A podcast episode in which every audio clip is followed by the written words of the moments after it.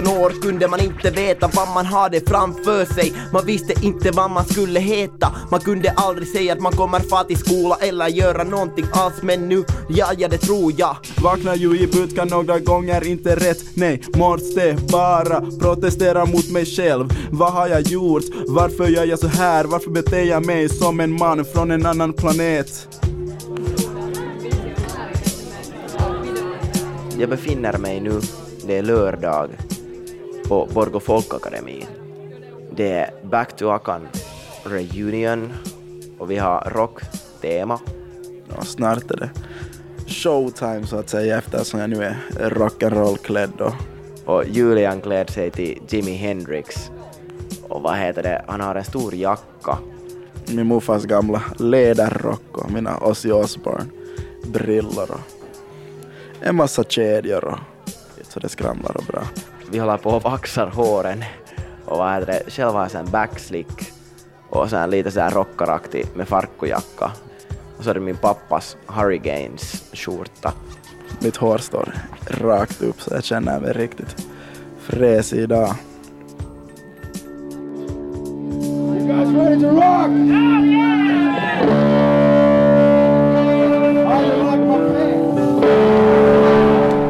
Du hör En andra chans. Månadens dokumentär om Julian Turunen Forsbäck och Olli Hietanen, som båda gick i 10:e klass i Borgo Folkakademi för 3 år sedan. Var befinner de sig nu och vart är de på väg? Annvi Gardberg är redaktör och Jyrki Häyrinen står för ljudarbetet. Japp. Rötterna i Colombia, han är ju nu i Finland. Det är lite kallt här, okej, man vill försvinna. Ibland så känns det så, jag vet inte ens i denna dag vem jag riktigt är. Men killen som burit mig hit till denna dag, ja. Det är Julian, ja, det är Julian, Börja med Cortez, fick dubbla namn, ja. I Finland, Turunen Forsbäck, ja. Det var han som spelade hockey, ja. Hockey var det jag gillar allra bäst. Idrotten har alltid brunnit i mitt blod, förstås, hej. Jag kommer ihåg som liten pojk var det salsa som gällde. Det var dansen, precis så det blev jag. Jag dansade till isen, på isen till gatan. Fridrotten blev jag skadad. Så vad gör man? Man kör bara, försöker. Mitt liv just nu det är ikom. I och med att om man går tillbaka så mycket till Akan-tiderna och 16-årsåldern, 15-14-årsåldern. Då är nu idrotten var allt jag gjorde. Och efter att skadan kom där som 15-åring höll lite på att prova som 16-åring, men det blev inte riktigt till någonting och så fick jag total idrottsförbud. Livet i koma, jag vet inte riktigt vad jag vill mera och vad jag håller på med och vart jag ska styra mig. Och i och med att idrotten är borta så blir det ännu jobbigare för mig att liksom riktigt på riktigt veta vem Julian Turunen Forsbäck är. Nastiga byxor. Those pants are nasty. De är nästan lika nasty som din rock.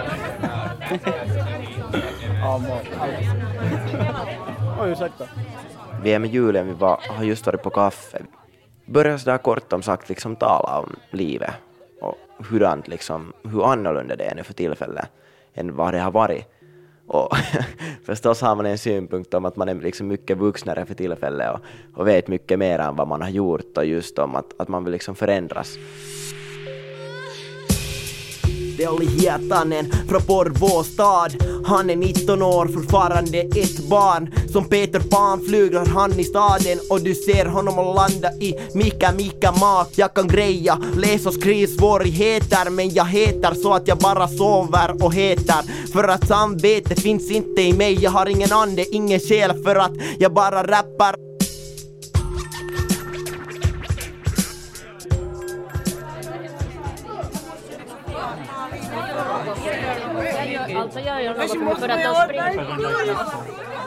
Nu är det inte liksom det här att när man träffas så måste man hela tiden söndra någonting, utan nu är det liksom att träffas kan man sätta sig ner och prata.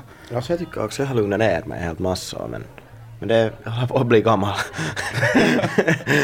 Nej, jag minns då som yngre så var man alltid liksom till helt tidiga morgon när solen stiger upp och man alltid är ute. Och det var alltid jag som var last man standing och nu är jag nästan den första som får hemma. Jag sa att förlåt, jag orkar inte. Jag har så mycket med skola och allt att jag bara inte orkar. Och då är de sådär att jag får hem saker. Förråder. Vi har hittat på så här, vet du. Nytt sätt att alltid lära, vet du, hur man får telefonnummer. Ja. Det börjar med att du börjar poka någon. Ja. Så vet du, vädrar du den till kaveri.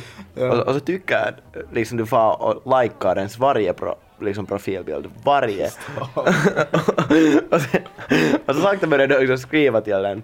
Och så inom en vecka så får du telefonnummer. Okay. Är det här sådär liksom att jag får pengarna tillbaka som det fungerar? Inget garanti, jag lovar inte. Men du kan alltid testa.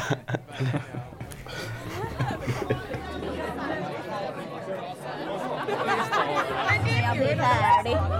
Kiva. Bra.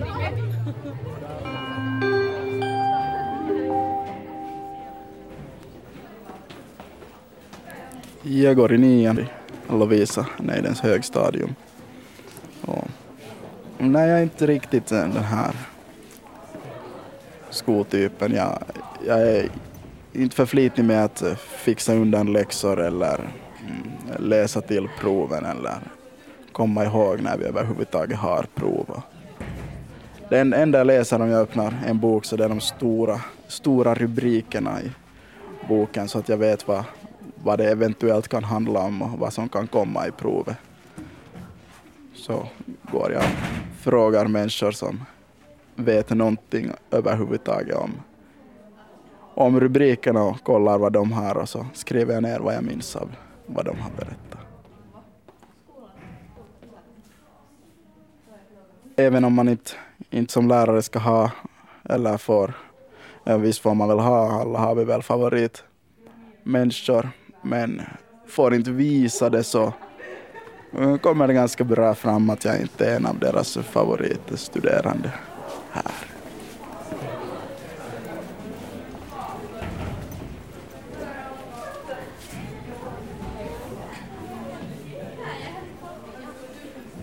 Året är 2009. Jag går på 9:e klassen i Lycéparkens högstadium.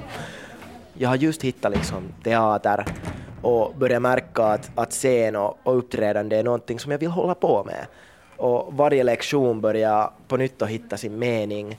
Jag börjar märka att allt vad jag kan göra bäst är att framföra alltid mina uppgifter, alltid när jag har ett föredrag, så det är det som jag är bra på. Proven går lite så här och så där, men det som jag är bra på är diskutera, komma fram med mina åsikter. Och jag kommer ganska bra överens med alla mina lärare som bäst. Några år sedan tillbaka gick jag också på kvarsittningar här i skolan och var i gräl med alla lärare, men nu på 9:e klassen så kanske märker jag att på något sätt jag hittar en mening med det här allt. Nu håller det på att komma landdag till Borgo. Vi håller på att göra en teaterpjäs som jag ska spela Alexander, alltså Rysslands tsar. Och det här är hätias min största roll och jag har en känsla att nu kan jag bevisa till hela skolan att det här är det som jag vill göra. Jag behöver inte vara bra på matematik eller skrivande, men jag kan liksom komma på mitt eget sätt fram. Mycket spring i benen. Svårt att sitta stilla. Vill inte riktigt, förstår inte varför jag ska sitta när det finns saker jag är bättre på som jag ska kunna förbättra. Kanske skapa ett liv som jag vill leva med. Yep. Det var ju han som brukar springa runt. Allting brukar bara verka jättetungt när han glider runt på isen. Ja, och lärarna bara hatar. Han stämplar han som satan när han gör vad han gillar allt på dagarna. Jag blev utslängd från lektionen ut på korridoren. Danser var hans enda tröst. Fick dansa för sig själv på korridoren. Ja, det var ju han som blev den mannen som sen... På sidan om skolan så är det ishockeyrinken och hallen jag ser hela tiden och motorvägen upp till Östra Helsingfors Malm. Det är det jag trivs med, det jag tycker om att göra, för att man känner sig friare och det finns inte annat än domaren som styr och ställer reglerna och regler som är gjorda för alla och rättvisa för alla och som alla förstår att händer det så här eller gör du så här, bryter du mot den här regeln så sitter dina 2 minuter eller mera om det är ett större brott. Men i skolan är det här straffet alltid att bli utslängd eller kvarsittning eller rektorns kansli eller något annat, och det här är inte sånt som är rättvist för alla utan det är allt som oftast vissa elever bara för minsta lilla som hamnar ut för det här, och jag är en av dem. Och så är jag där på scenen, ser publiken, tar fram mina repliker, hämtar allt som jag har att hämta, 101% för hela publiken högstadiet. Jag går i kulissen, alla bara liksom ropar mitt namn, Olli, Olli, Olli, och jag är då i kulissen och jag trodde att jag inte hade liksom så många vänner i högstadiet alls, men så skriker någon åt mig att Olli får tillbaka på scenen, så bugar jag då 2 gånger framför publiken och alla bara klappar, och den situationen är kanske en av de bästa som jag haft i hela livet. Det här är min sak, jag liksom hittade vad jag vill bli. Jag vill inte fara till ett vanligt gymnasie. Jag vill göra det här. Skådespela. Någonting nytt. Ja, vi ska in och ha modersmål. Ja. Och hoppar in i klassen. Glad och energisk som vanligt. Och ropar bara ut brandman, slang. Och så är jag inte välkommen mera in på lektion. Hinner inte sätta mig. Hon säger, hörde Julian, det där kan du lämna någon annanstans. Nu får du gå ut. Står ute i tomma skolkorridorer. Försöker hitta på något nytt att göra. Väntar på att komma in och underhålla mig själv där ute så länge. Det Berns pojke här, en kort karriär det var. Bar inte så långt som jag kanske hade tänkt mig. Okej, låt mig berätta om historien. Historien den är så här. Jag är adopterad från Colombia. Jag som 5-åring kom jag hit med 2 fina systrar. Ja, de är mitt allt, yeah. Har kanske svårt att berätta det för dem. Det kanske den jag är. Inte så där. Bara säger vad jag tycker, tänker innerst inne. Visar det på ett komplicerat sätt. För svårt att förstå för dig. Men jag lovar, jag gillar dig. Accepterar dig, ja, precis som du är. En kille liberal kanske kan vara mitt andra namn. Jag godkänner allt. Spelar ingen roll vad du är, svartvit eller kines, yeah. Som de säger i Rush Hour 3, yeah. Chris Tucker är en idol till mig och komedier, saker som jag tycker mycket om. Det var en gång jag som barn, jag brukar kolla på barnprogram. Än idag 19 år, för det är så jag kommer bra från tankar som jag lever i just nu. Stunden den är den, jag älskar barntiden då, yeah. Kommer för alltid vara samma jäkla man. Som jag sagt förut, jag kommer alltid titta på barnprogram.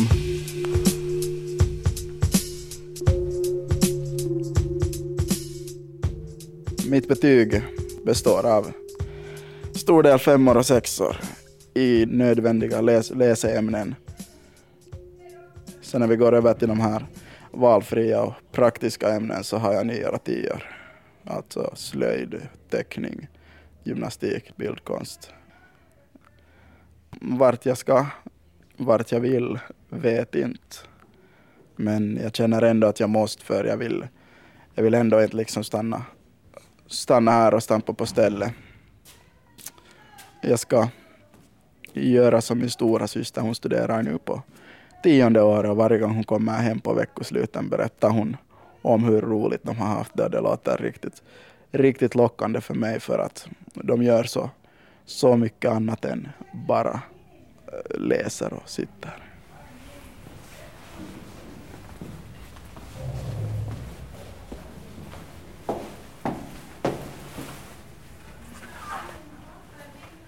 Nå, då i samband med djungelyoga, sommarteatern, då träffade jag Kim Gustafsson. Läser om ett finskt uttrycksgymnasie, Kallion lukio, som finns för vem som helst att söka till. Jag snackar med Kim och Kim säger att ja, det är bara att söka. Det är bara ett problem. Sökningen hade redan farit. Och då bestämmer jag att nej, jag söker inte Borgogymnasiet. Jag säger till Kim att jag vill komma till Borgo Folkakademiin. Och då var det liksom rätta valet för mig. Jag visste vad jag vill. Jag vill till Kallion lukio. Och jag kommer att göra allt som jag bara kan för att slippa till Kallion lukio. Jag vill bli skådespelare.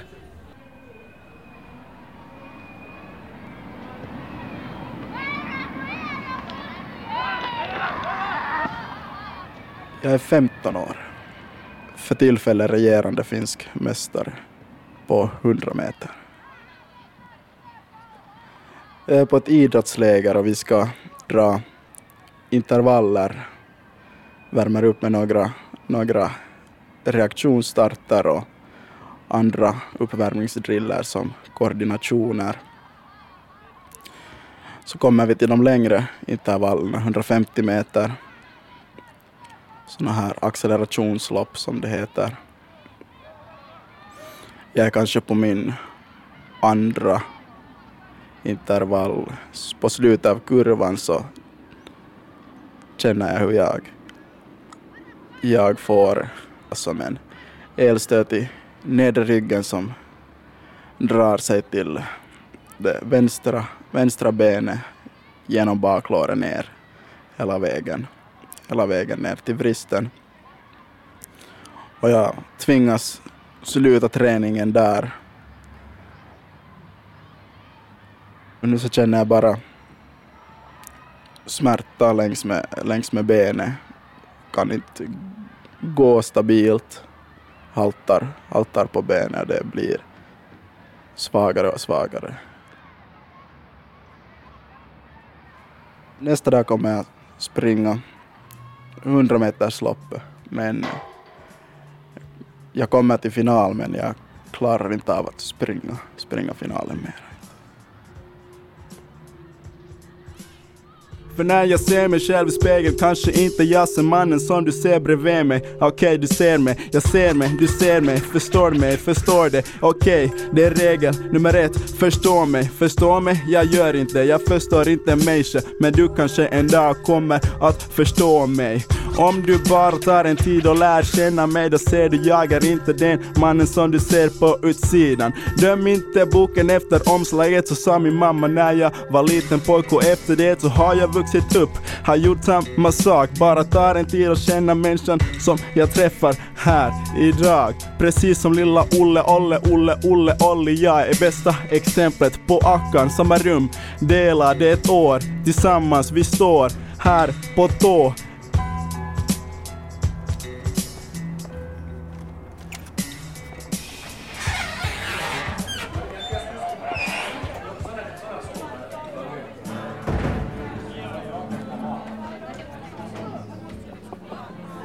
Tionde år börjar. Vi har en rolig klass. Igen mångsidiga olika personligheter. Vilket är riktigt roligt enligt mig, för det är det jag gillar. Jag börjar som 15-åring med dans. Har aldrig dansat tidigare, men jag ville bara börja med dans för att jag behöver till Kallion lukio. Hålla på med liksom flera olika produktioner, olika konstformer för att slippa in. Jag började filma, jag började skriva, författa, göra musik. Allt bara för att slippa till Kallion lukio. Att på 10:e klassen så började jag hitta mig själv. Jag träffar människor som är jätteliknande mig. Så flyttade jag med Julian Forsbäck i samma rum i Borgo Folkakademi. Att jag försöker kanske lite på tvång på något sätt bli vän med alla. Jag försöker kanske vara liksom medelpunkten på 10:e klassen. Jag vet att jag inte har lika dåligt betyg som alla andra. Jag har 7,8 i medeltal. Men jag vet också att jag måste få liksom höjt det om jag vill slippa till Kallion lukio. Och kanske på ett sätt så distraherar jag andra i klassen. Ja, vad jag tycker om med den här skolan och lärarkåren är att här så vill de vill liksom, man får en känsla av att de vill ha oss här. De bryr sig om oss för det första och de minns hur det var att vara 15-16 år och ängslig och inte veta vad det är man vill i det här stora spelet livet. Alltså, vi fortsätter från scen 7. 5 och 6 är Helena, så det hoppar vi över. Det är ingen idé att ta nu. Så scen 7 och hantverkarna. Vem ska jag läsa nu? Jag ska läsa... Men Kim som lärare har sett att lära ut. Så det är intressant för det är så fritt. Rullar ut med stolen. Ut från katedern. Talar öppet till oss alla. Gömmer sig inte bakom katedern. Skriver korta anteckningar liksom så här det i och med att han är teatermänniska så är det säkert därifrån har fått den här liksom att kunna tala till ungdomen, nå oss i den här åldern. Det tycker jag är super. Det är det man som lärare kanske ska tänka på att vi är i en sån ålder att vi på riktigt vet inte vad vi vill. Vi beter oss inte som orddjur med flit, utan det är bara för att det händer så mycket i oss. Då är jag alltså 29 år och har en liten paus i skådespelararbete och har hamnat i Borgo och undervisat 10:e klassister i teater och så småningom också i svenska. Sen kom jag in och började lektionen och då har Julian byggt ett litet bo. Eller börjat bygga ett litet bo någonstans mellan golv och tak. Och det får han naturligtvis göra för jag tycker det är en rolig idé. Och så sitter han där då sen och lyssnar på resten av vad jag har att säga. Det är alltid en ny dag med de här eleverna. Man vet aldrig riktigt vad det är för. Oftast är de ju nog alltid nästan trötta och så vidare. Och alltid är jag förberedd och alltid vet jag vad jag ska göra och vad jag liksom siktar på med den dagen. Men ibland så ändrar jag för den energin som finns i rummet kräver något annat. Och framförallt så försöker jag alltid på något sätt lyssna på dem.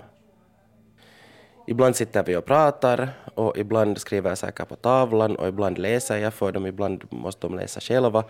Och ibland går vi ut på stan och förföljer folk och försöker kopiera deras kroppsspråk. Det tycker de om. De här lärarna här på Akan så de har någon sorts magiskt pulver som de liksom kan kontrollera oss med. Och jag tror att det här magiska pulvret är just den här friheten som lärare och det här avslappnande metoden och sen just det här stora hemligheten att komma ihåg sin egna tid som tonåring. Ja. Jag måste skrämma bara, kolla hur alla reagerar. För jag måste leva, bara se varje dag vad man kan heta. Alltid nytt namn, det är bihabit och det kommer alla från samma stam. Från samma stam, mitt andra namn är Lilla Djävulen. Och Lilla Djävulen, han älskar att bara jävlas med bröden. Och alla här omkring mig gör små pranks hela tiden. Måste bara se till att stämningen är upp på toppen. Eller lägg ner, lågt ner, A, B, C, inga problem. Jag brukar skrämma folket för att jag har inget annat att göra. Ja, det var Olle då,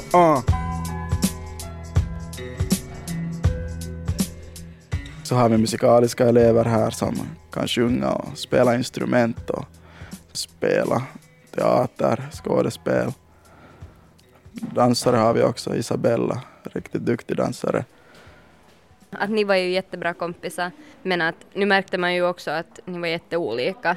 För att nu kunde ni ha massor som, nu sådär, inte nu gräl men smågräl. Ja. Att Hulle kunde komma och säga att han är så trött på dig och du kunde komma och säga att Hulle är så störande och sådär.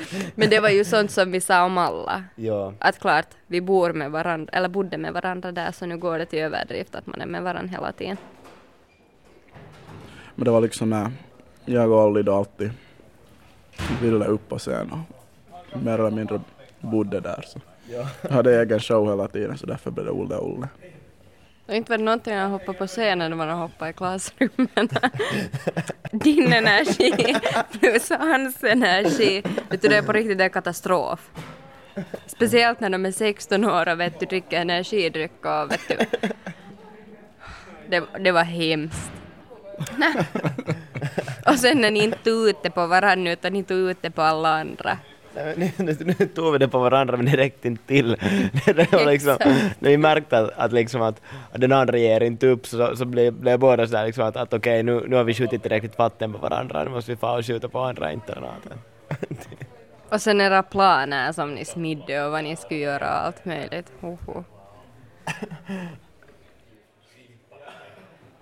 När jag kom hem från dansträningar från Helsingfors vid 11-tiden. Och så satt alla och så på någon film och jag undrar varför inte någon kom med på tobak när alla brukar komma med och där fanns inte någon lampor på. Nå så blev jag lite sur på dem och så gick jag till mitt rum som var längst ut i korridoren och så just när jag försöker liksom, och det var helt kolmörkt där, när jag försöker gräva fram nycklarna så säger jag att maskbissen kommer. Och det var då en sån här skräckgubbe som vi hade skaffat till någon föreställning. Och så ser jag honom komma och jag bara kastar min väska på honom och faller ner i någon hörn och bara börjar skrika och blir helt i panik och bara skaka. Och sen så förstår ju alla att på riktigt att jag fick någon chock. Vi var bara 4 pojkar allt som allt och resten var flickor så det var ju lättare att skrämma dem och få mer reaktion. Masken, alltså det är de män som ser vårtiga ut att det kanske skinnigubbar och stora näsor och vårtor här och där och inget hår och öga som hänger lite här och så här. Att jag blev alltför liksom överenergisk. Eller jag förändras som en person liksom då jag inte får idrotta så då blir jag den här lilla djävulen. Men däremellan så är jag någonting mitt emellan så jag balanserar ganska bra men ändå inte någon kanske direkt ängel men ändå inte så djävulaktig som jag är när jag inte idrottar. Som ishockeyspelare var jag jätteprovocerande spelare liksom. Hela tiden små jävlades med motstånd och i och med att jag är mörkhyad och spelar ishockey och på hög nivå i landet så kom det ju alltid bara under ishockeyn eller under matchen här små rasistiska kommentarer och jag tyckte ju om det. Jag tyckte om att de var arga och då gav jag lite till och drog lite skämt och så här. Jag minns det var några gånger så här liksom. Om jag hade gjort ett mål liksom, då kom jag ensam igenom så får jag fråga målvakten att ta det i huvudet nu när Afrikas egna lilla pojke kommer och gör så här lätt mål. Sådana här saker, det var sådana saker jag liksom brann för att göra. Och det var just det att de undervärderade mig. Jag bevisade åt dem att jag kan visst. Och så gjorde jag det här målet. Och sen var det här. Man måste ge lite tillbaka för det de har gett. Det är kanske det som sen syns. Det är den här lilla djävulen i mig. Som kommer fram som människa och jag inte får idrotta. Vad är livet? Var är framtiden? Ta bort grine. Annars hamnar du och tala med Sabine. Det är 10:e klassen, sitter i rektorsaulan. Jag vet inte vad jag har igen gjort. Kanske jag har bara bounceat för mycket runt omkring när jag kommer. Jag freestylar som jag skulle vara jubiling. Men jag är bättre som Julian när du ser Olle, Olle. Det är today in the house, ha huh? Det är lilla jul och nu har jag då ordnat 5 flaskor sprit. Sålt dem 20 euro styck. Och köpt åt mig ett par nya skor. Och då har då alla börjat så här snacka att om man skulle smyga liksom lite då dricka här på internatet att ingen skulle märka det. Vi dricker och vi är helt asfulla på internatet och gör oss sport. Så stiger klockan 10 upp, ska på lektion. Och jag far på lektion men jag blir utkastad för att jag säger ganska elakt till en lärare helt i tankarna. Och då far jag då ut och gå i Gamla stan och Jag går kanske 5 timmar, tänker på saker, lyssnar på musik och värderar livet, att okej, var det här nu klokt gjort och är det här bra sak? Och när jag kommer då till Borgo Folkakademi så utav alla människor så det är Sabine som står då på gården och säger att Olli, kan du komma, vad heter det, och ta ett snack. Jag får då ta ett snack till vad heter det, rektorskansliet, och jag berättade att jag hade haft jättedålig morgon och därför röt jag lite till läraren och blev utkastad, och det var helt okej. 2 veckor efteråt så samvete håller då inte utan några våra internatselever, och de får berätta att hej, nu är det så här. Och då tar då Kim och Sabine mig på nytt i lärarrummet.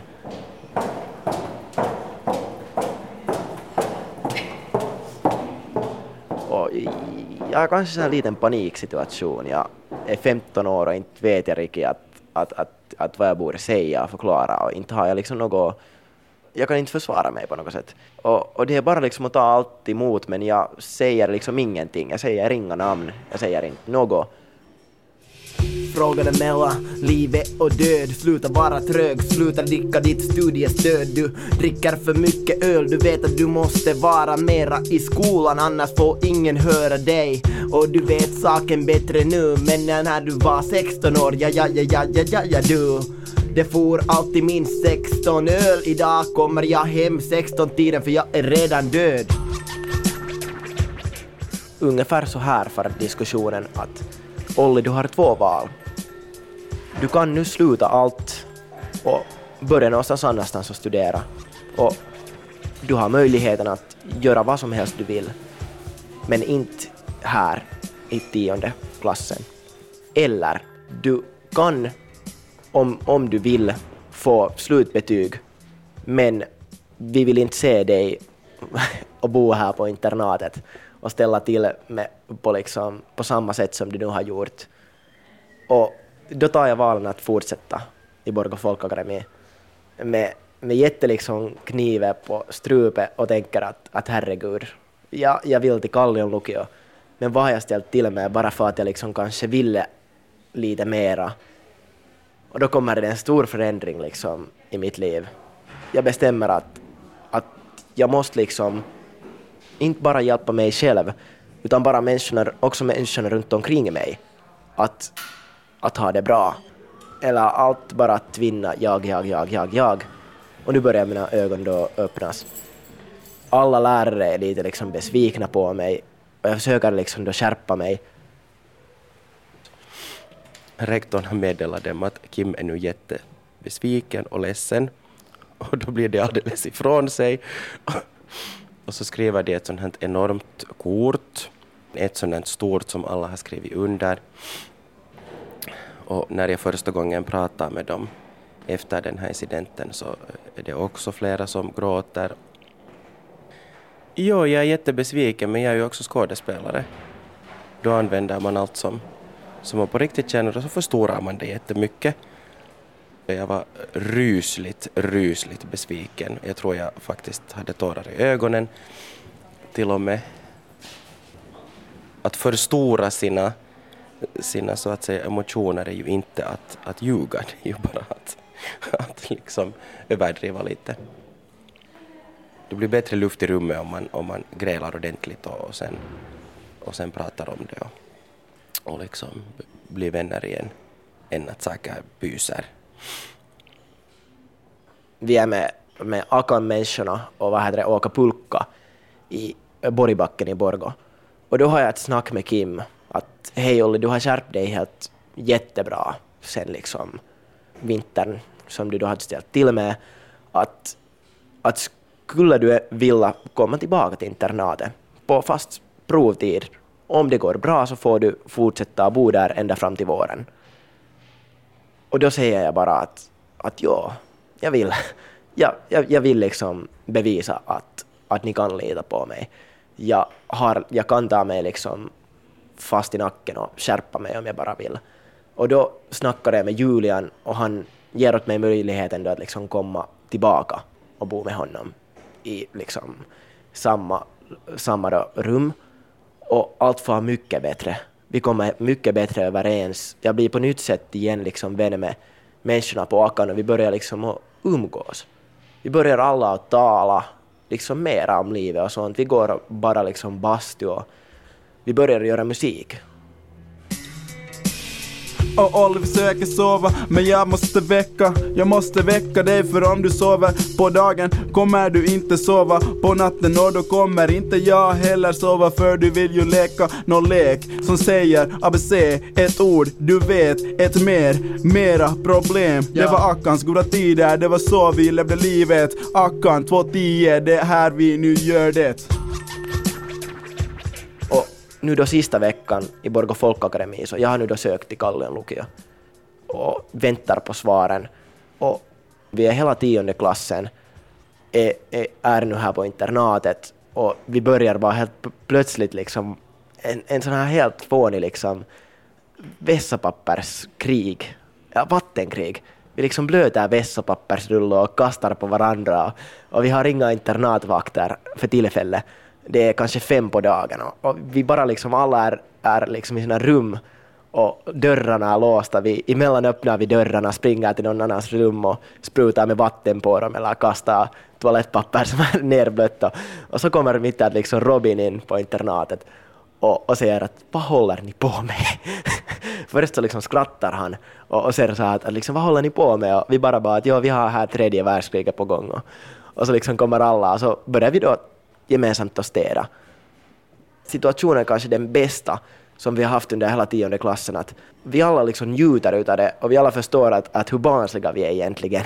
Att vi har här jobbat liksom under liksom hela hösten och våren med klubben, och vi har målat och vi har haft våra egna liksom dramor och vissa människor har inte tyckt om de andra och det har hela tiden varit jätte så här strängt och alla har måste skärpa sig.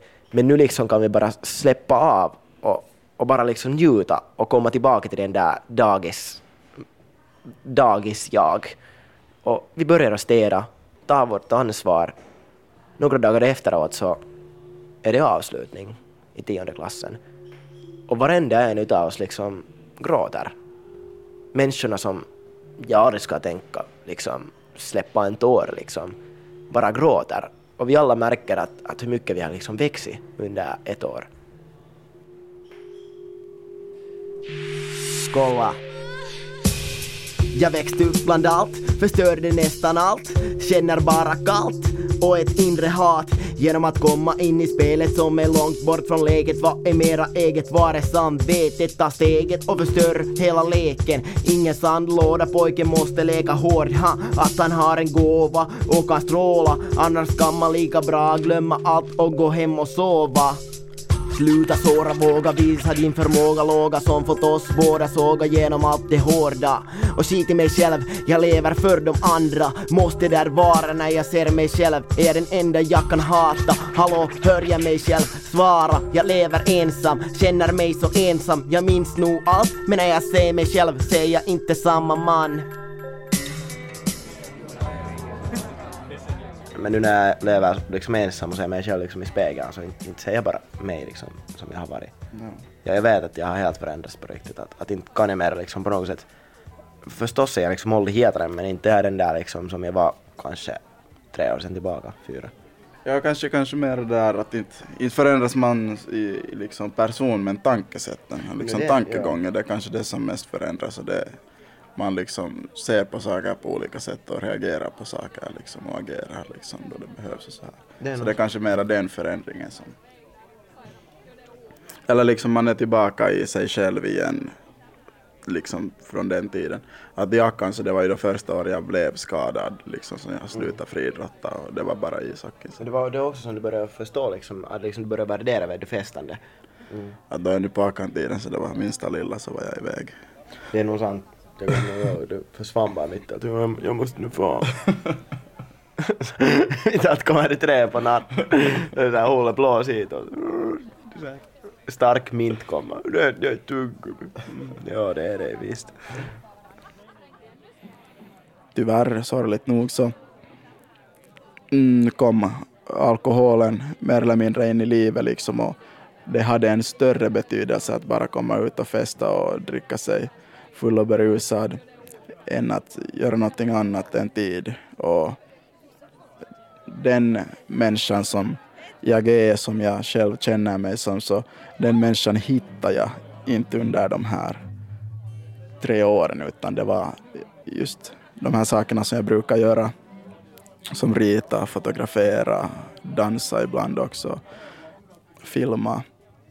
Sådana bitar var borta, det var sådana saker som jag nu märker att jag behövde. Det var de som fick mig gå vidare, och den stora saken i idrotten då. Det är därför jag skulle beskriva att mitt liv har varit i koma.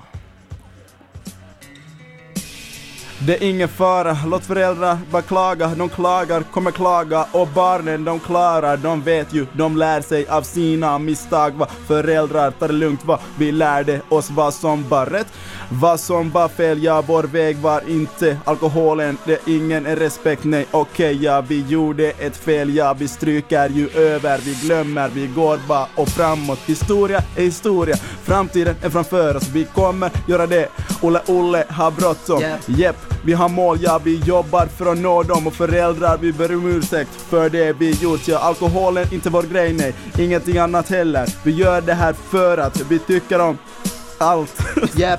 Japp. Men fakta är det att om man skulle lära sig om sina misstag så skulle jag 2 genier. Helt på riktigt.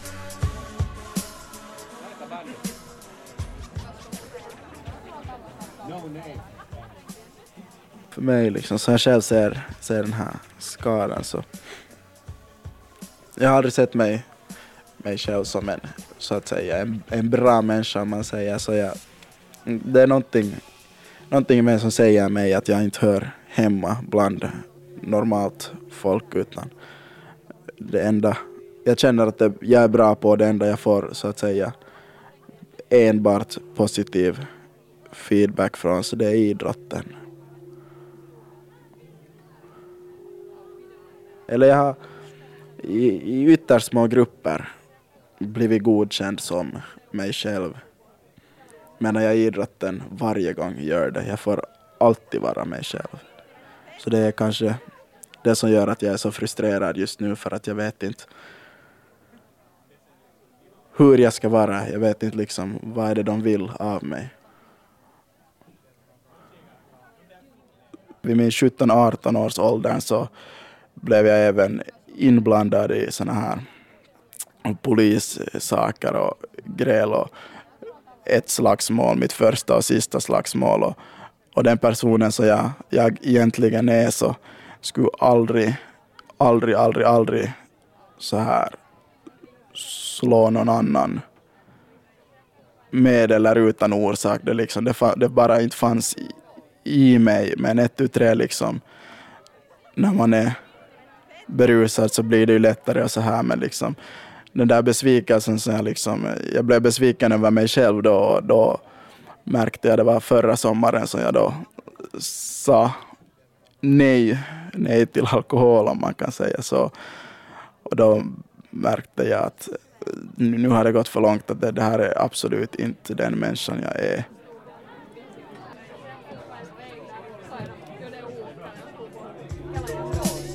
Jag lever i Helsingfors, inte mera i Borgo. Jag vaknar varje dag 8-tiden på morgon.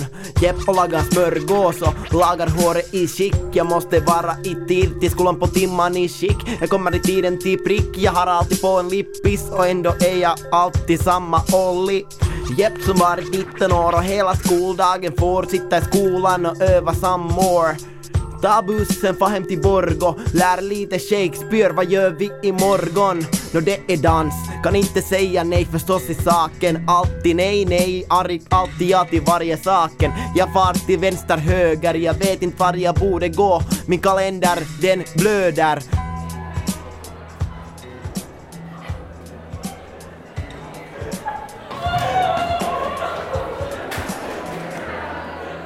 Jag har nu studerat 3 år i Kallion lukio, och det har nu gått lite sådär upp och ner för spackor.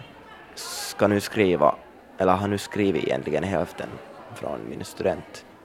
Jag har andra hälften kvar nästa höst. Nu för tillfället så försöker jag leva liksom en dag i taget. att jag vet att snart tar mitt hyreskontrakt slut och då måste jag flytta tillbaka med föräldrarna till Borgo. Det är svårt när man borde just hitta liksom jobb och man borde läsa student och man borde hålla på med sommarteater. Och det är nu, jag vet inte hur jag ska hitta tiden nu att börja få ihop liksom teaterhögskolans förhandsuppgifter till andra skede.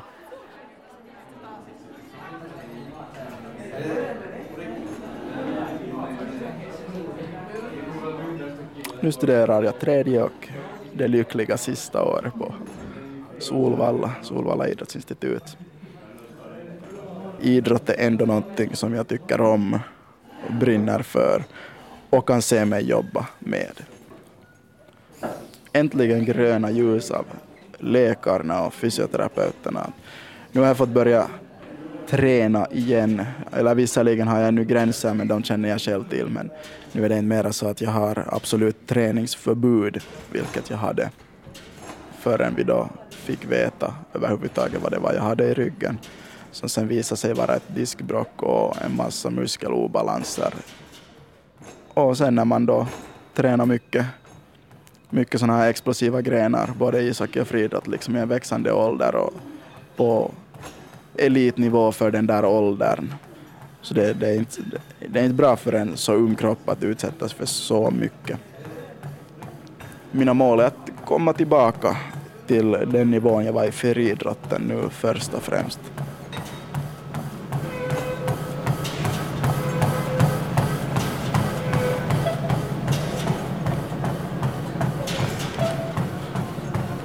Ja, när jag tränar så det enda som finns i huvudet så det är då att komma tillbaka på banan. Det är min drivkraft, det som får mig att göra det som ska göras. Det finns inte riktigt andra vägar att komma tillbaka än det här, så man får bara ta det.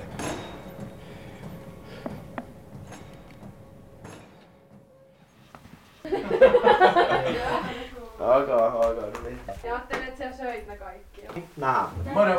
Huomenna. No niin, moro. Menet. Moikka. Moi. Så jag håller på med så mycket att jag hinner bara inte sällskapa. Det är det som det är. Att om det genast någon skulle berätta åt mig att nej, gör inte det här, ta det lite lugnare och om du nu inte skulle fara i på den där repetitionen och göra det här jutton, så ska aldrig lära mig någonting. För bara liksom att lära sig hela tiden så här kantapään kautta, att göra misstag och mocka. Så det är det på det sättet som man liksom... Jag tänkte att jag sen som 30 år så hinner gifta mig och skaffa barn. Flytta till Los Angeles och köpa stort hus och köra med min lowrider.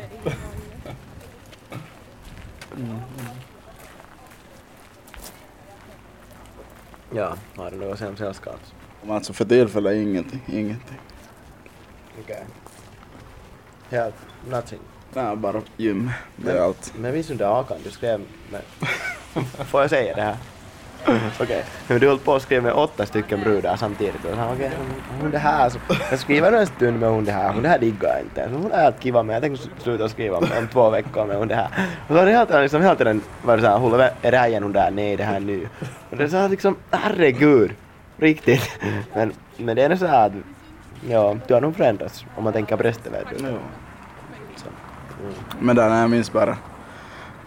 Min syster just skrattade åt mig då när jag var liten för att jag då hade sagt att jag ska gifta mig med en katt. Den dagen då jag hittar någon som jag liksom på riktigt bryr mig om lika mycket som min katt, så då är det den rätta.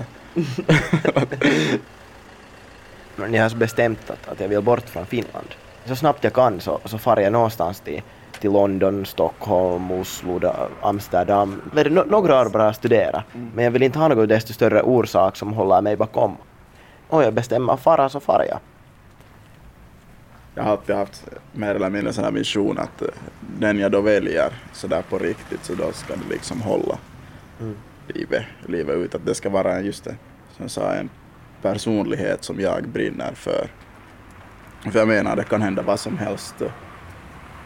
Du faller på gatan, blir förlamad, så här liksom. Det är jättehemskt att tänka så här, men allt sånt är möjligt. Och då är det liksom bara för att om man går efter utseende och sen om det händer någon så här olycka, så kan man inte liksom då ha henne mera, för att hon är inte mera den här attraktiva som alla vill ha. Mm. Förstår du? Så därför måste det vara en sån som jag liksom, att oberoende vad som än händer så vill jag ändå vara vid hennes sida. Mm. Det är den visionen jag alltid har haft. Och sen förstås så vill jag ju lämna ett spår efter mig. Att det måste finnas minihullen. Mm. Sen efter att jag är borta härifrån så.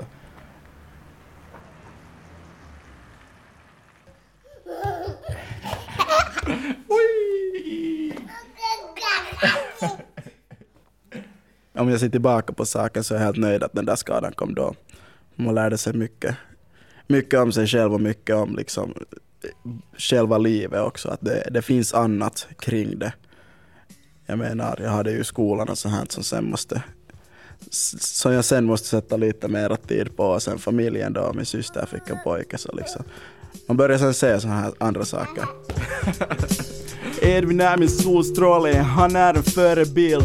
Även om han är den yngsta i familjen just nu så är det han som visar mig vad jag vill bli. För det är han som kämpar varje dag för att kunna så att säga överleva. Måste lära sig att gå, äta själv med gaffel och kniv. Det går ju bra så. Och Edvin lär sig jättefort och samma måste jag ju göra i skolan för att kunna utbilda mig till någonting jag vill bli. Skaffa pengar och familj. Och det här som ni vill se, en fin bil. Det tankar jag har just nu och därför är det Edvin som får mig att glida runt.